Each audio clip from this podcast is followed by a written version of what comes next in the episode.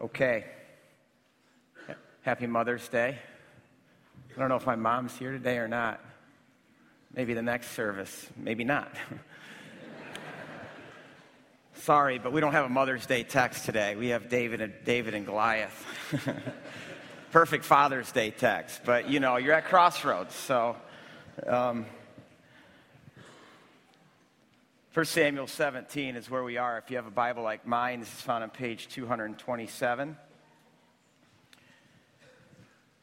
First sermon I ever preached. Take a guess. David and Goliath. Eighth grade, Byron Center uh, Christian Junior Elementary School. Uh, talking to all my peers. Love this uh, story, one of my favorite stories in the Bible. Um, Here's the question I want to ask right at the outset What do we do with this story? Why is this story here? What does it mean for us today? Because here's the thing that I want to resist this morning the temptation is to read a story like this and get all inspired by David and conquering the giants because we all have our giants, and David conquered his giant, so let's go out there. In fact, you know I could probably go all coach mode on you right now and, and act like we're in the locker room, because I actually use this story with my eighth grade football players when I need to. When we're the little guys playing the big guys, it does work. but here's what would happen if we went that route today Many of you could be inspired at first. I could maybe even work you into a frenzy. But then you'd get out there, face your giant, and your giant remains. And maybe even over time, you, you, your giant becomes a little bit more nastier and uglier and hurtful. And then what? Then you'll start saying, well, what's wrong? Like, why is this cancer still here? Or why do I remain in this loveless marriage? Or why do my kids continue to go off the deep end? Or why do I keep struggling with this ugly addiction? Is, is something wrong with me? Do I not have enough faith? Or maybe there's something wrong with God's word, that, that, that God's promises um, aren't, aren't really for us. Or maybe there's something wrong with God Himself. Like, God, where are you? I'm not going this route today because the Bible doesn't want to be read this way. The Bible is not a book of virtues showing us all these virtuous people who are to emulate. The Bible is a story.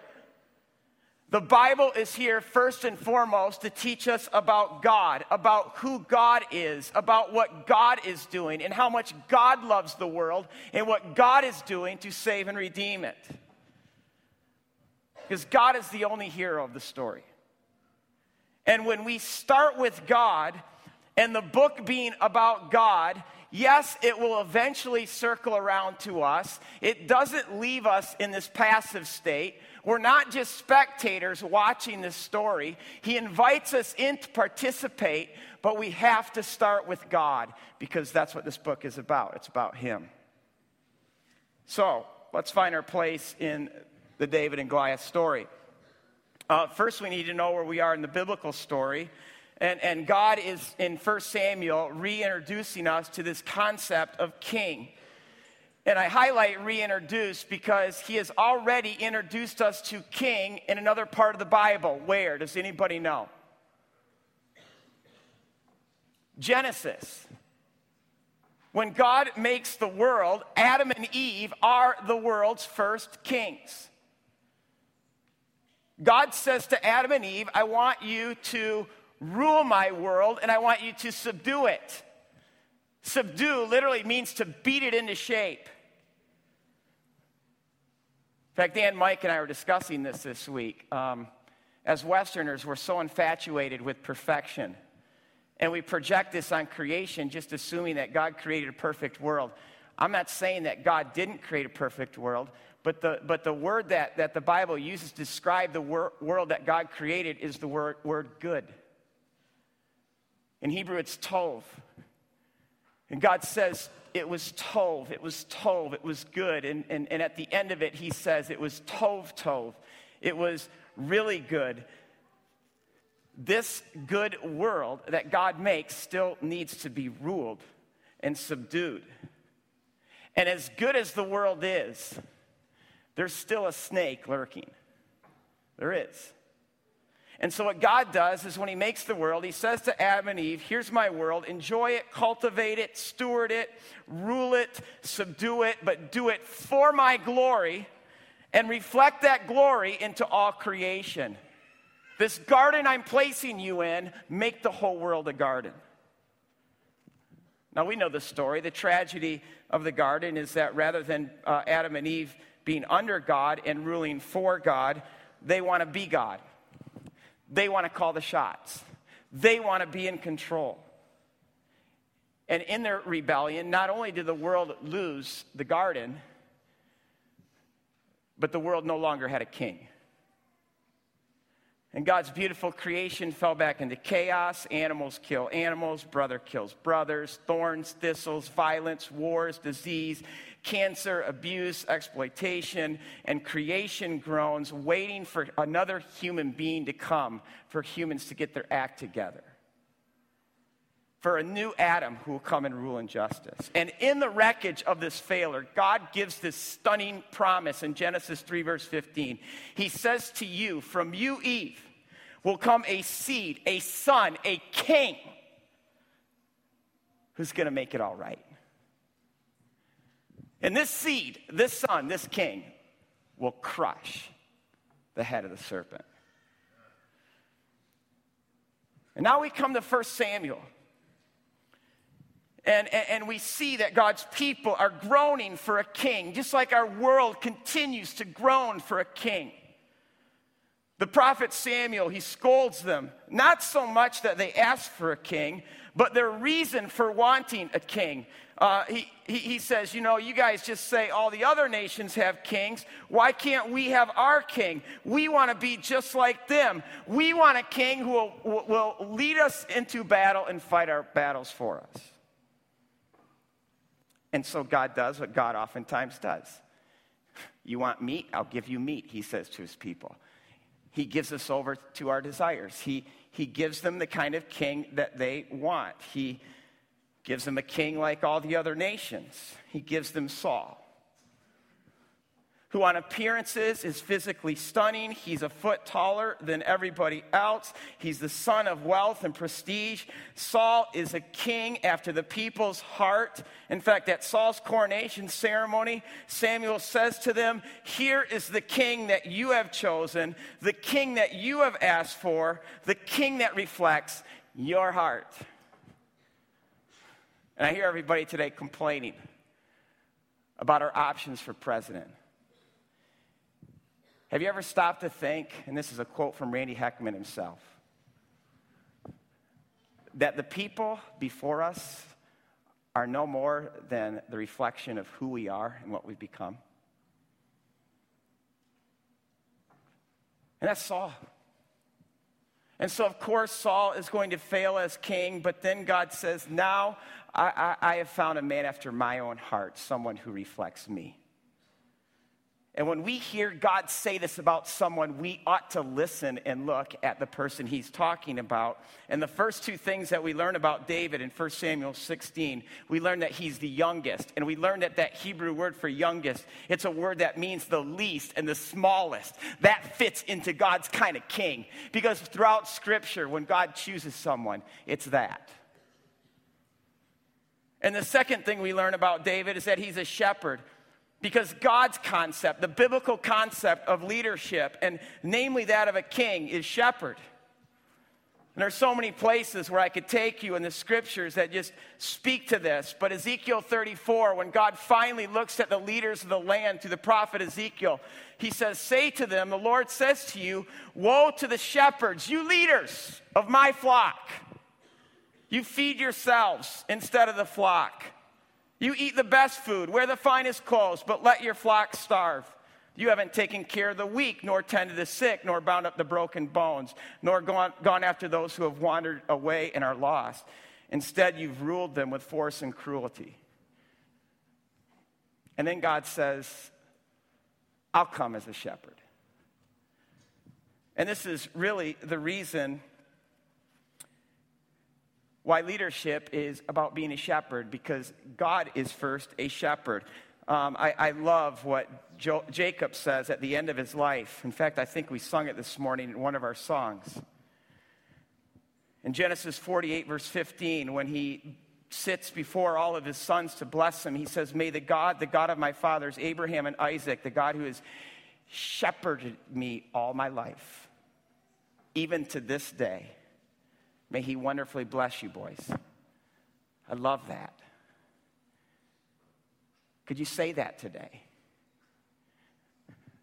I mean, this is what uh, David is, is, is saying in Psalm 23. I mean, Psalm 23 is so at the heart of this man after God's own heart. He says, The Lord is my shepherd. And, and what we need to hear David really saying is, The Lord is, is my king. And, and everything thereafter in Psalm 23 then is David describing how his king kings him. And when Jesus then shows up in the New Testament and says, I am the good shepherd, he's saying more than he's just a shepherd. He's saying, I am the good king. And as the good king, my sheep know me by name, and I know them. They, they know my voice, and they follow me. And as the good king, I lay down my life for my sheep. And this is where I'd love to take every single one of you to Israel, just so you could see a shepherd with sheep every time I see it, it literally moves me to the core because it teaches me so much about who God is. And because of what I am, it reminds me of what I am supposed to be. God is a shepherd. And you, and, and you see just this, this thing of beauty and intimacy between the shepherd with his sheep. And the sheep, the shepherd, yes, does know his sheep by name. Not that he names them all, but it's deeper than that. He knows them. He knows the strengths and weaknesses of each sheep. He knows the kind of day each sheep is, is having, whether they're tired or, or, or not tired, if they're thirsty or hungry. He knows the sheep. And the way that a shepherd leads the sheep is he simply walks in front of the sheep. And, and, and with his voice, uh, the sheep follow because they know the shepherd's voice. And it's only the shepherd's voice will they follow that voice. And so here's David, a man after God's own heart. He's God's choice for king, a king that reflects his heart. And now we come to the story of David versus Goliath. And when you read it, you could say this is just as much a story about David versus Saul because the two are, are, are so in the story and contrasted with each other. It's, it, it's God's choice versus the people's choice. This story also should really not be a story of David and Goliath, but it really should be a story about Saul versus Goliath because not only is Saul Israel's Goliath a foot taller than everybody, he's the only one, the text says, who has a spear, but Saul is the king. And as the shepherd of God's flock, it's Saul's responsibility to do something about Goliath. In fact, let's go to our text now. Wow, we haven't even read it, have we? Okay, let's stand and read it. I got into that introduction too much. I'm going to start with verse 31. Because this is part two. What David said was overheard and reported to Saul, and Saul went for him. David said to Saul, Let no one lose heart on account of this Philistine. Your servant will go and fight him. Saul replied, You're not able. You're not able to go against this Philistine and fight him. You're only a boy, probably a teenager. He has been a warrior since his youth. But David said to Saul, Your servant has been keeping his father's sheep. I'm a shepherd, Saul. And when a lion or a bear come and, and, and carry off his sheep from the flock, I went after it. I struck it. I rescued the sheep from its mouth. When it turned on me, I seized it by its hair and I struck it and I killed it. Your servant has killed both the lion and the bear. This uncircumcised Philistine will be like one of them because today he has defied. The word there in Hebrew means shamed.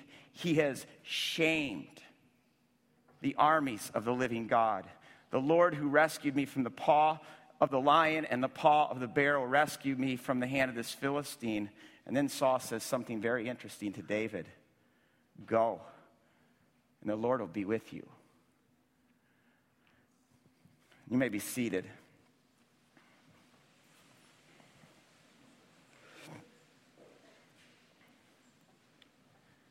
In fact, I think David is being somewhat sarcastic with Saul. There's so much going on in these verses that we just read. First, the smallest guy on the hill is David. And, he, in fact, refers to himself in the text we just read as a slave, and yet he's the one who's willing to pounce Goliath. But the biggest and tallest guy, the king, is paralyzed with fear. How can this be? And I want you to hear the subtle sarcasm of David to Saul in, what we just read. It's almost as if David is saying to Saul, Hey, Saul, you know, as, as a shepherd, when a lion or a bear threatens my flock, I go out and I kill it. Saul, what about you? You are shepherd of God's people, and there's a bear down there. What are you going to do about it? Be the good king. The good king lays his life down for the sheep. But now look at what Saul says in 38. We didn't read this. Then Saul dressed David in his own tunic. He put a coat of armor on him and a bronze helmet on his, on his head. In fact, a verse I, I, I should have read just for some context uh, 1 Samuel 13 22 says, There was not a single sword or spear in the entire Israelite army except for Saul and Jonathan's. Only Saul and Jonathan have sword and spear. And Saul is a man who is leading with his sword and spear. And I want us to see what a big deal this is to the author. Look at verse 45. This is the start of David's great speech to Goliath. David said to the Philistine, You come against me with sword and spear and javelin, but I come against you in the name of the Lord Almighty, in his reputation and his power. Look at verse uh, 47. All those gathered here will know that it's not by sword or spear, says David, that the Lord saves, for the battle is the Lord's. Look at verse 50. So David triumphed over the Philistine with a sling and a so- stone without sword in hand. And then David ran and stood over the Philistine, and he took hold of the Philistine's sword, and he drew it from the sheath and he killed him. You live by the sword, you die by the sword. See, a shepherd never leads by sword and spear. Never. And what we see here in this text is how far Saul has drifted. Yes, he is the king, but he is no longer a shepherd. He has become Goliath. And his only hope for David and for himself is to become Goliath like. But before you pounce on Saul for this, I want you to empath- kind of have some empathy towards him. Because two times in this story, Goliath is described as a champion. Now, this word in Hebrew for champion is a very difficult word to translate. What, what it literally means is the one who fills in the space or stands in the gap. Two times Goliath is described as that, the one who stands in the space or, or, or, fills the gap. Now, that totally fits the story because you have this perfect symmetry in the way that it's all described. On one hill, you have the Israelite army, and then the valley in between, and then up on the other hill, you have the Philistine army, and Goliath is the one who every single day fills that space between these two armies. He stands in that gap. and he defies the armies of the Lord. He shames them, he curses their God.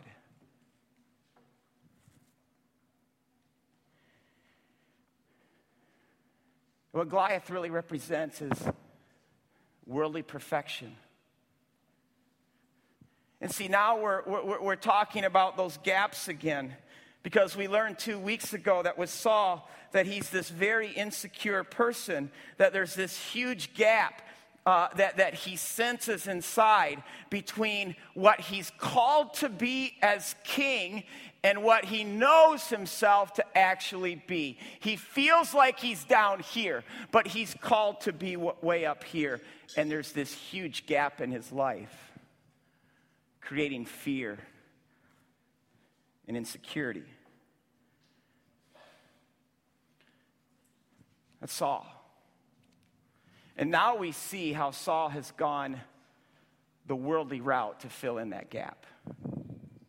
He's gone the Goliath route.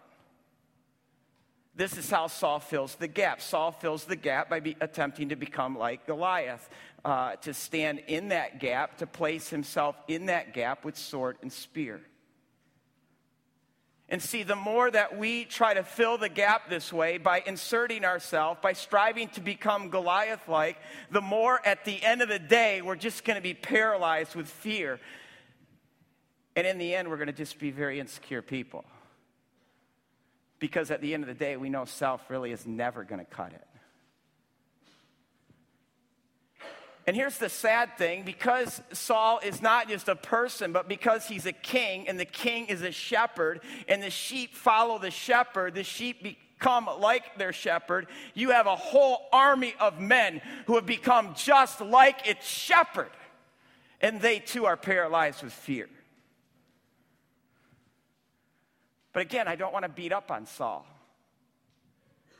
Because all of us today feel this gap. We, we, we know this gap, and we're, we're all tempted to fill that gap between what we're called to be, expected to be, but what we actually know ourselves to be. We're tempted to fill that with ourselves.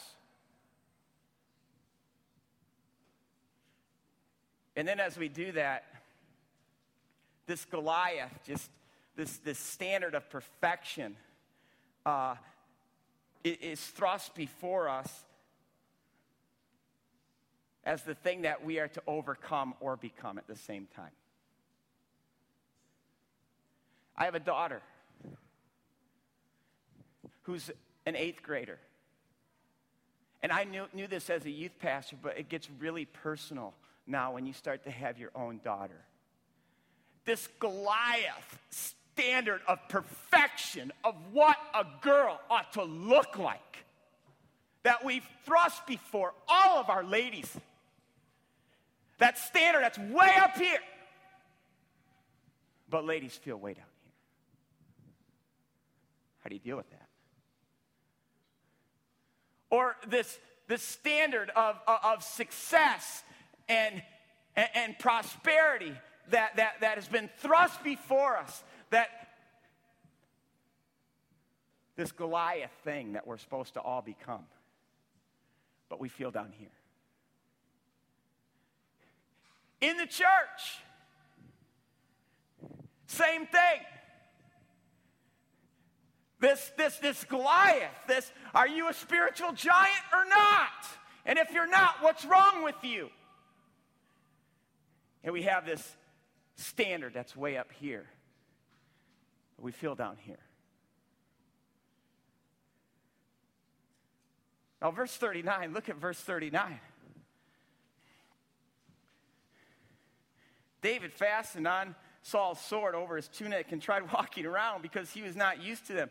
David actually tries to tries Saul's stuff on. He, he takes the sword, he takes the spear, he, he, he takes his armor, but he quickly says, That ain't me, bro. And just keep reading. It doesn't quite read like that, but it's close. But in other words, David resists this temptation. He shuns the world's definition of strength and power and might. Because David knows who he is. And he's not going to try to fake becoming something he's not. In fact, if he does that day, I'm confident. If he goes out there with sword and spear, dressed in, in Saul's stuff, trying to be all Goliath like, it's done. He's a dead man. In fact, David woke up that day and he, don't, don't think he's like, mm, I'm, I'm, I'm tired of being a shepherd with these, these few puny sheep out in this uh, barren wilderness. Uh, I, I want to be a hero. I want to take on a giant today. No, that's not what's going on. His dad sends him. And he's only there because his dad sends him. But when he gets to the battle scene, he's horrified. He's not horrified by Goliath. He's horrified at the fact that his own brothers, his own countrymen, are paralyzed with fear because of Goliath.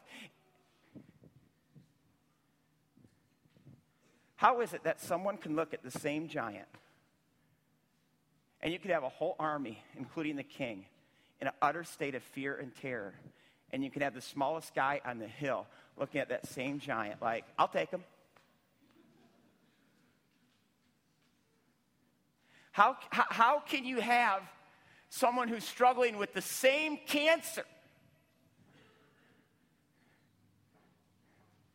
and just being paralyzed and wrecked and debilitated with fear. But someone else is just like, this hurts. This is painful. But God is in control. Or, or two people lose a job and one falls apart and, and, and one is just Why are some of you afraid today and some of you aren't? Why are you, some of you really insecure today and some of you aren't? I'm just asking that question right now. But what I want us to see now is look at verse 40.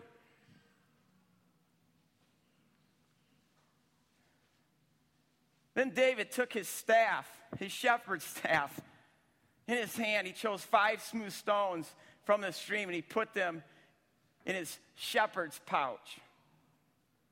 And with his shepherd's sling, he approached the Philistine. David will fight as a shepherd because it's who David is. He isn't going to fake trying to become something he isn't. He isn't out to prove to the world that he's Goliath like. In fact, he knows in his heart that the battle isn't about him, it's it's about God. He says it the battle is the Lord, so that the whole world will know that there's a God. This battle is not to show how great David is. This battle for David is to show the world how great his God is. And see, this is why I think some of us today are stuck in fear, why we're stuck in insecurity, why we're stuck in worry, because it's still all about you. It's all about you proving to the world, proving to yourself, proving to God that you are Goliath like. Someone came up to me two weeks ago when, when I talked about this, this, this big gap that we all feel. And, and, and, and he just had to tell me, he said, Rod, you still just don't get it you're, you're not down here, you're, you're actually up here. And I walked away with two questions. First of all, why does this person feel the need so badly to be up here? And also, why does he feel the need for me to be up here? I am perfectly content to be a sinner saved by the grace of God. I am. And I know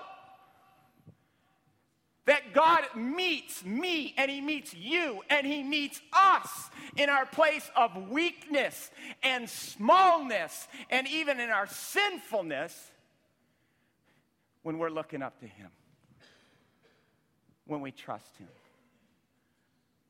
and not ourselves. Because the battle is not mine. The battle is not yours. The battle is the Lord's. And God chooses the poor, God chooses the weak, God chooses the, chooses the small. And you and I, we will never experience God's power perfected in our life if we're trying to be Goliath like. Because God's power is perfected in weakness.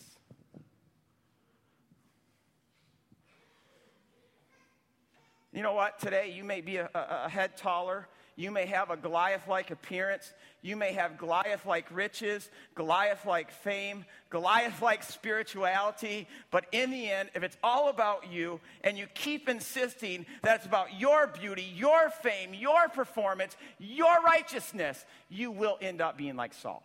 You will. And on the outside, you may look very Goliath like to the world, but on the inside, I know you're full of fear and insecurity. I love when I can go on an Israel trip with people that I know, like Faith and Ank, and they, they, we've done life long enough together where she knows my favorite song.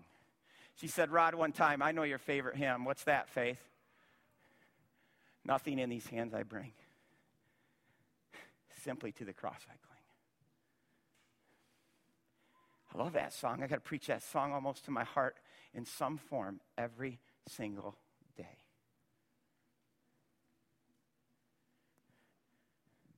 Look at verses 42 and 43.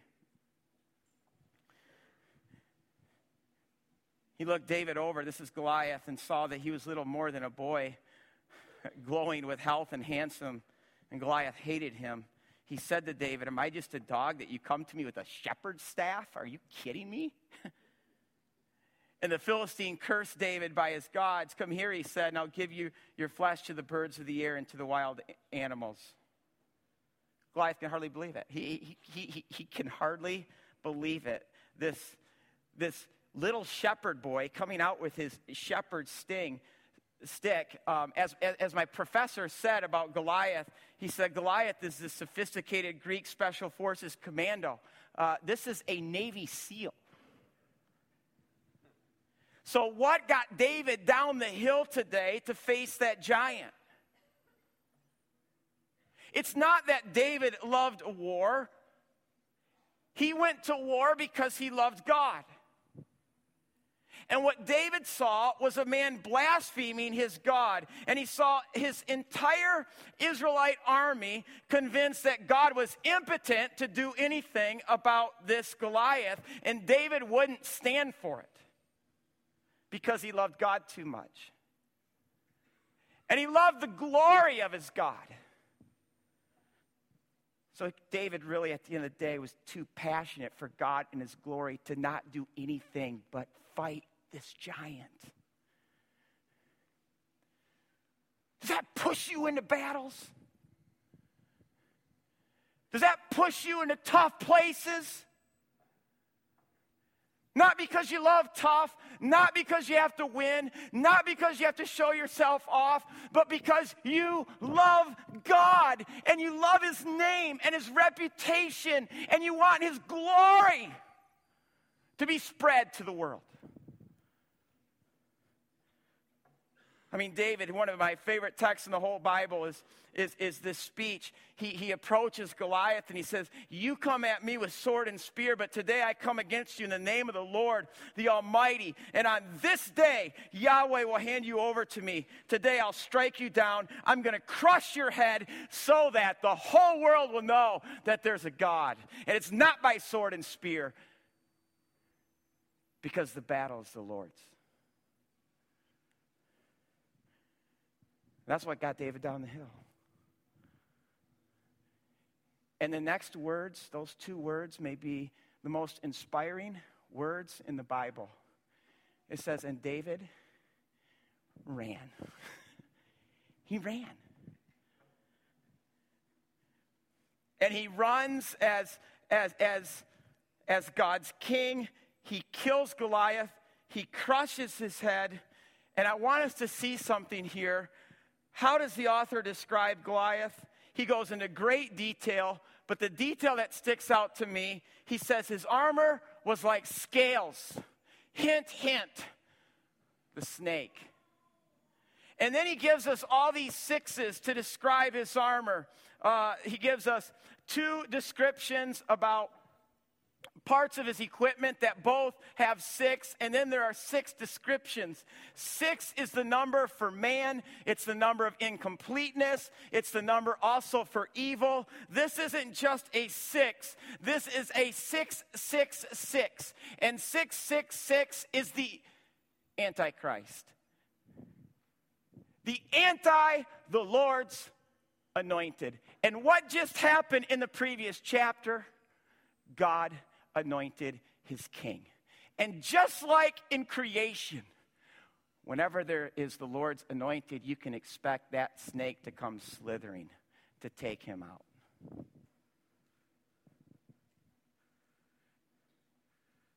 And I think all that you see in Goliath and, and, and what he uh, produces this, this fear, this terror, um, this defiance, which, which is bringing shame.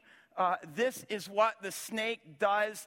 This is a powerful picture, I think, of our world today. We, we still are dealing with this Goliath like snake. He's paralyzing so many people with fear. He, he, he's causing them to feel great shame where they feel helpless to do anything, utterly incapable of saving themselves. And yet, here's the good news of the Bible, and this is why the story is so important is that the seed of Eve, the promised son, the Lord's anointed, sent by his father, will come to the battle lines. He's going to stand in that awesome gap. He's going to fill that space. He's going to stand between us and the enemy. And he's going to take the snake on. And as Genesis 3, verse 15 says, and he's going to crush his head. And there's a reason why, when this story of, of David and Goliath, uh, when, when, the word uh, spread that all of a sudden the, the towns are filled with the la- ladies dancing and singing and shouting, God's anointed king is here. And he crushed the snake's head. But we know the rest of this story. As good as David is, the problem with David is that David, while he's called to be a part of God's solution, to be God's king, to fix a broken world, he's also part of the problem because just like the first Adam, David too will eat the forbidden fruit. Only leaving us like longing, what, then what king is it? And is there a king? And in the fullness of time, God sends the world his king. And like David, he, he comes and he, and he runs to the battle line and he, and he crushes the serpent's head, not with sword and spear, but he actually won by losing. He came to the battle to fall on the sword so you and I could be spared the sword because the good shepherd, the good king, lays his life down for his sheep. And the Almighty became weakness, and the richest became the poorest. And he came to bring salvation through suffering and resurrection through his death because God uses the foolish things of the world to shame the wise. He uses the weak things of the world to shame the powerful. That's how it works with God. So, why are you so insistent today on being so Goliath like, especially in your faith and in your Christianity? Why are you so insistent on being the hero? Let's talk about the giants in your life just to end here. How are you dealing with them right now? Every single one of us has them. We will not conquer the giants by being the hero. We conquer the giants by having the hero and trusting the hero because there's only one hero. Christ is the hero to the whole story. He's the champion. He's the king. Behold your king. It's his life. It's his performance. It's his righteousness. He lived a life we could never live. He died the death that we deserve to die. He's the one who stood in the gap. He owns the gap. So that when we come to this king, lay our life down before this king, bow to this king, surrender to this king. When we follow this king, listen to me, we will become like him. And I want us to know what this means that Jesus didn't just die for you, He died as you. He wasn't just buried for you, He was buried as you. He wasn't just raised for you, He was raised as you. And He sits at the right hand of God the Father, not just for you, but as you, because when you are in Him, your life is hidden in Him. And that means that his life is your life. His victory is your victory. The Christ in you, the hope of glory. And he fills the gaps. Which is why we don't have to be passive and in this state of fear. But whatever our giant is today, because of the Christ in us, the hope of glory, we can face it. Endure it. And if it's His will, conquer it for His glory. Bow to Him, trust Him, behold Him. He is the King. Let's pray.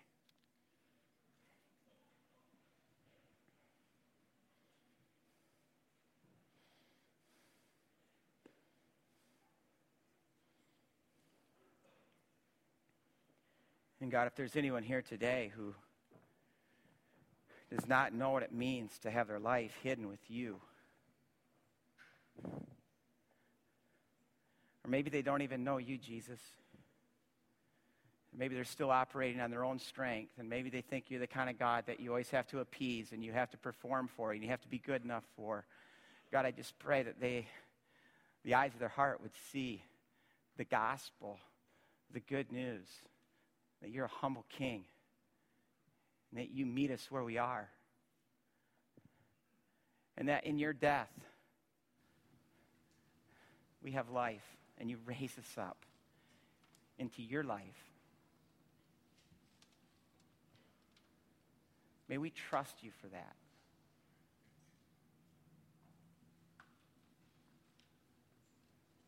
And if there's anyone hurting today who feels utterly helpless with their circumstances or situation in life, you've also created us to be one body, one church, to stand with each other. And I just pray, God. In fact, I'm going to stop right there. Is there anyone today who just you feel overwhelmed by a circumstance, a situation? There, there, there's a giant in your life, I'm just going to invite you to stand. Just so we can know who you are, so you can go public with your need, so we can stand with you. No more than that. Anyone? Yeah. yeah. You are a champion. Our privilege to stand with you. Yeah. Your church, your family, we weep with those who weep, we rejoice with those who rejoice. We stand with those who feel weak. And God, I want to pray for them right now, those who are standing right now. God, I don't know what their giants are, but right now I pray that you would give them everything that they need in you, Christ. The Christ in them, the hope of glory. And God, that we as a church would be that Christ to them. And for all of us, God, that whether we have one stone or, or, or, or, or a million stones, God, whatever you've given us, however you've made us to be, that we'd be content, but we'd use all of it. We'd throw it for you and your kingdom. That we would not be in a state of fear. In Jesus' name. Amen. Let's all stand.